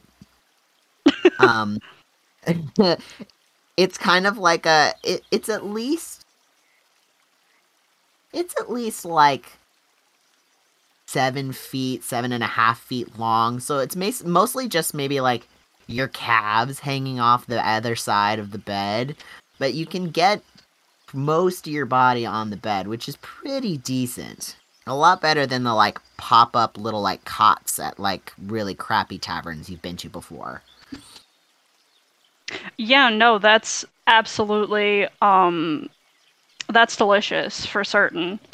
Um yeah, so Encina's gonna, you know, walk in, kind of see what she's dealing with for the night.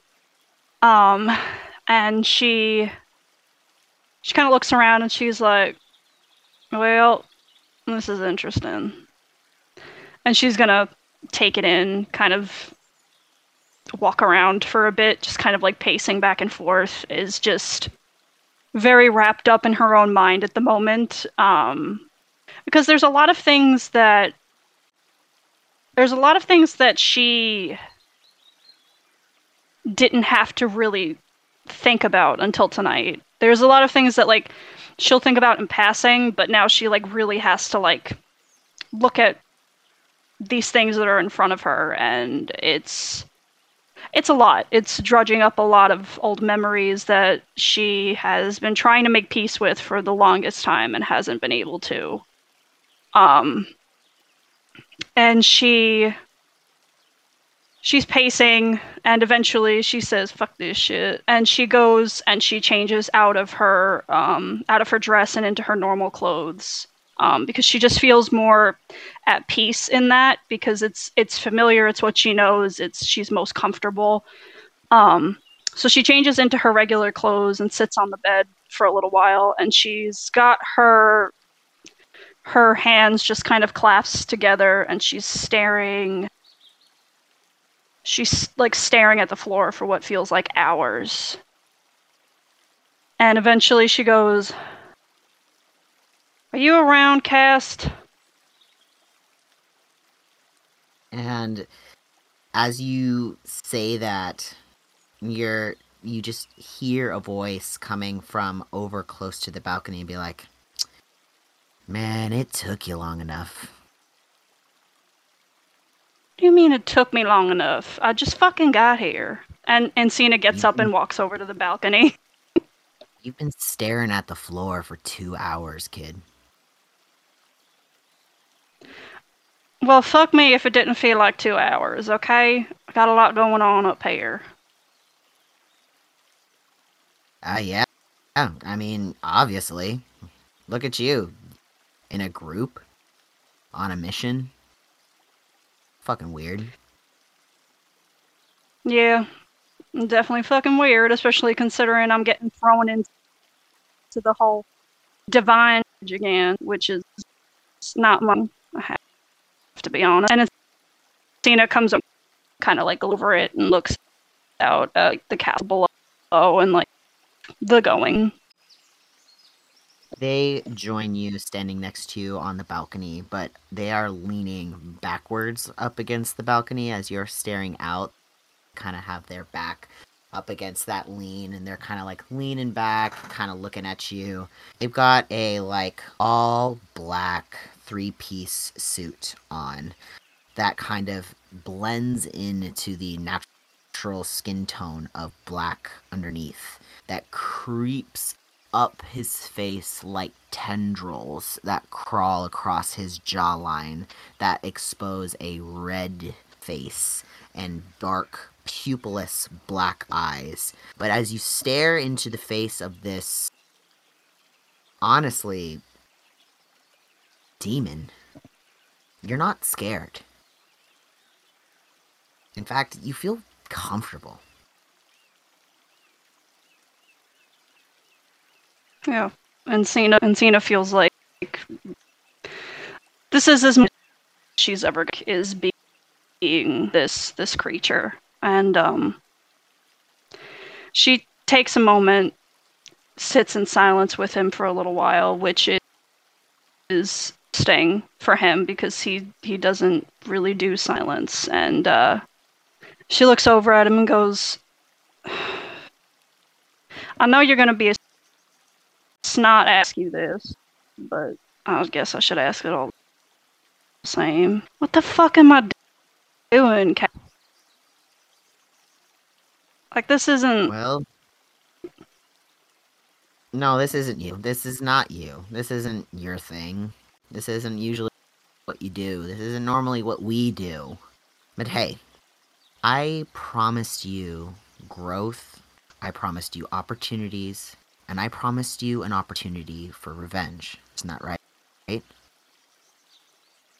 Yeah, you did. I mean, yeah, you did. You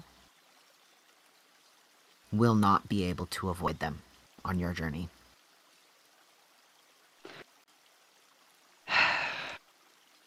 Yeah, that's uh I figured that. And don't get me wrong, there's there's part of me that thinks this has just been a long time coming.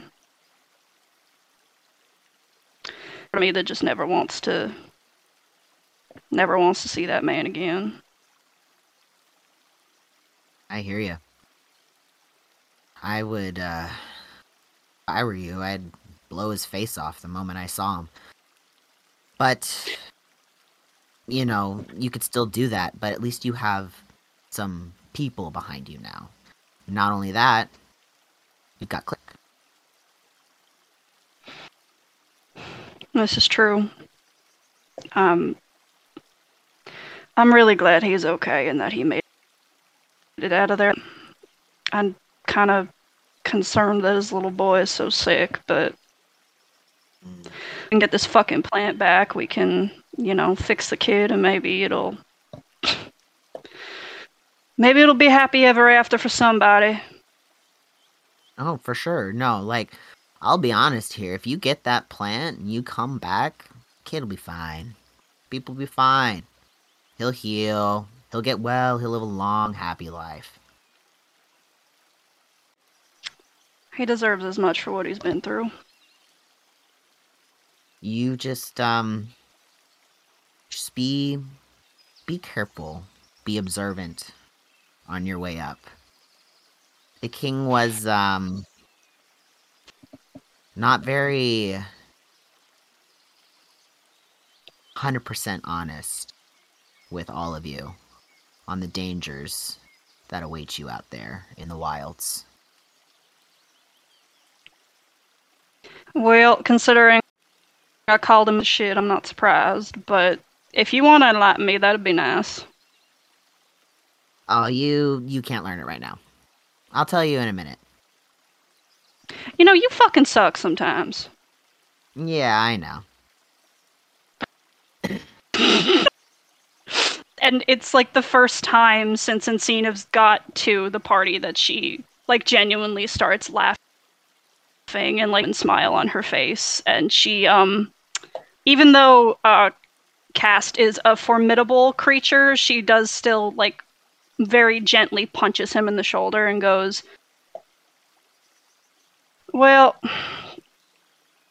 I guess there's got to be something I like about you. I'm keeping you around this long. It's been, what, five years? Yeah, it's been a long time we've been hanging out. Yeah. But hey, you'll do fine out there. Just pay attention to everything, alright? No little detail is too unimportant. I'll keep that in mind. Alright, well, I'll see you in a few days. And then he snaps his fingers and he is like dust on the wind. Um, Encina watches as he disappears. And um, though she says this, there's a big smile on her face, and she just goes, fucking bitch. You see the dust form a middle finger as it floats away. Encina bursts out laughing. It just dissipates. Oh. Like you see it for like a good couple seconds as it then dissipates on the wind. Encina's fully fucking cackling. Anyone that's around can hear her and probably think she's a fucking crazy person if they don't already. Oh yeah, there's God, I wish I were a very tall Goliath who is laughing probably at the top of their lungs right now. So anyone who is staying next door can definitely hear the laugh out loud. Yeah. Yeah. And if there is anyone who is next door, they're welcome to come out and say hello. I'm on my balcony. Yeah, so you probably Oh, would have. Uh, you are on the opposite side of the hallway, Freya, so you would not have heard this conversation. Okay. Uh, but you being out in the like open air when Encina was laughing, you would have heard Encina laughing. I don't think Freya's perturbed by it. I think at it's- this point he's used to it. With Loud, boisterous father's- laughs. Yeah, with his father's Mhm. parties and the guest rooms. Absolutely.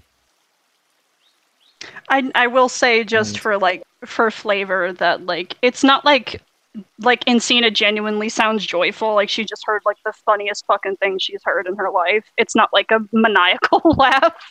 I just want to Yeah. you know float that out there.